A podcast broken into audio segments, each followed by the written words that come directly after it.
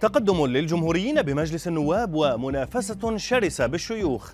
ميتا المالكة لفيسبوك تستغني عن 11 ألف موظف. سوري يبيع تذكرة اليانصيب الأغلى بتاريخ أمريكا. أبرز أخبار الساعة الأربع والعشرين الماضية في دقيقتين على العربية بودكاست.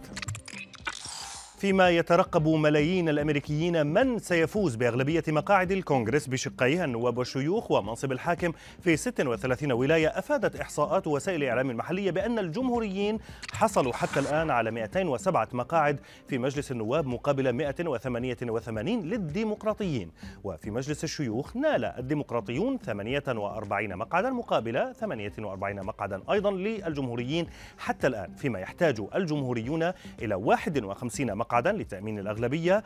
أما الحزب الديمقراطي الحاكم فيحتاج لخمسين مقعدا بالنظر إلى أن لنائبة الرئيس كمالا هاريس التي تترأس جلسات المجلس حسب القانون الصوت المرجح في حالات التعادل. بعد أيام قليلة فقط على تسريح عدد كبير من موظفي تويتر قررت شركة ميتا المالكة لفيسبوك خفض عدد موظفيها بنحو 13% وأبقت على تجميد التوظيف حتى الربع الأول من العام المقبل. وكالة بلومبرغ نقلت عن مارك زوكربيرغ الرئيس التنفيذي لميتا قوله إن الشركة ستلغي أكثر من 11 ألف وظيفة مضيفا أنه يعلم أن هذا صعب على الجميع وأنه آسف بشكل خاص للأشخاص المتأثرين على حد قوله فيما يأتي هذا القرار بعد تراجع الأرباح الصافية لميتا في الربع الثالث من العام الحالي. في فاجعة ثانية هزت الشارع الرياضي الأردني قتل لاعب صغير السن بعيار ناري إثر خلاف في محافظة العقبة جنوبي البلاد بعد يوم واحد فقط على وفاة لاعب كرة اليد عادل عطاري بعد تعرضه لأزمة قلبية حادة على أرضية الملعب.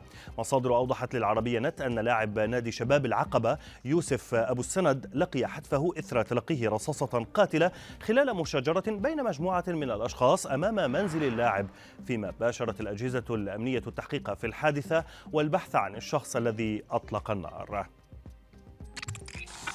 إلى بريطانيا هذه المرة حيث ضجت مواقع التواصل بمقطع فيديو يظهر محاولة شخص رشق الملك تشارلز الثالث وعقيلته بالبيض أثناء جولة لهما في مدينة يورك شمال البلاد. الفيديو أظهر إلقاء عدة بيضات وسقوطها على الأرض دون أن تصيب الزوجين اللذين استمرا في تحية الحشود. فيما نقلت وكالة أنباء بريطانية أن راشق البيض أصدر صيحات استهجان وهتف هذه البلاد بنيت على دماء العبيد. بينما كانت الشرطة تلقي القبض عليه.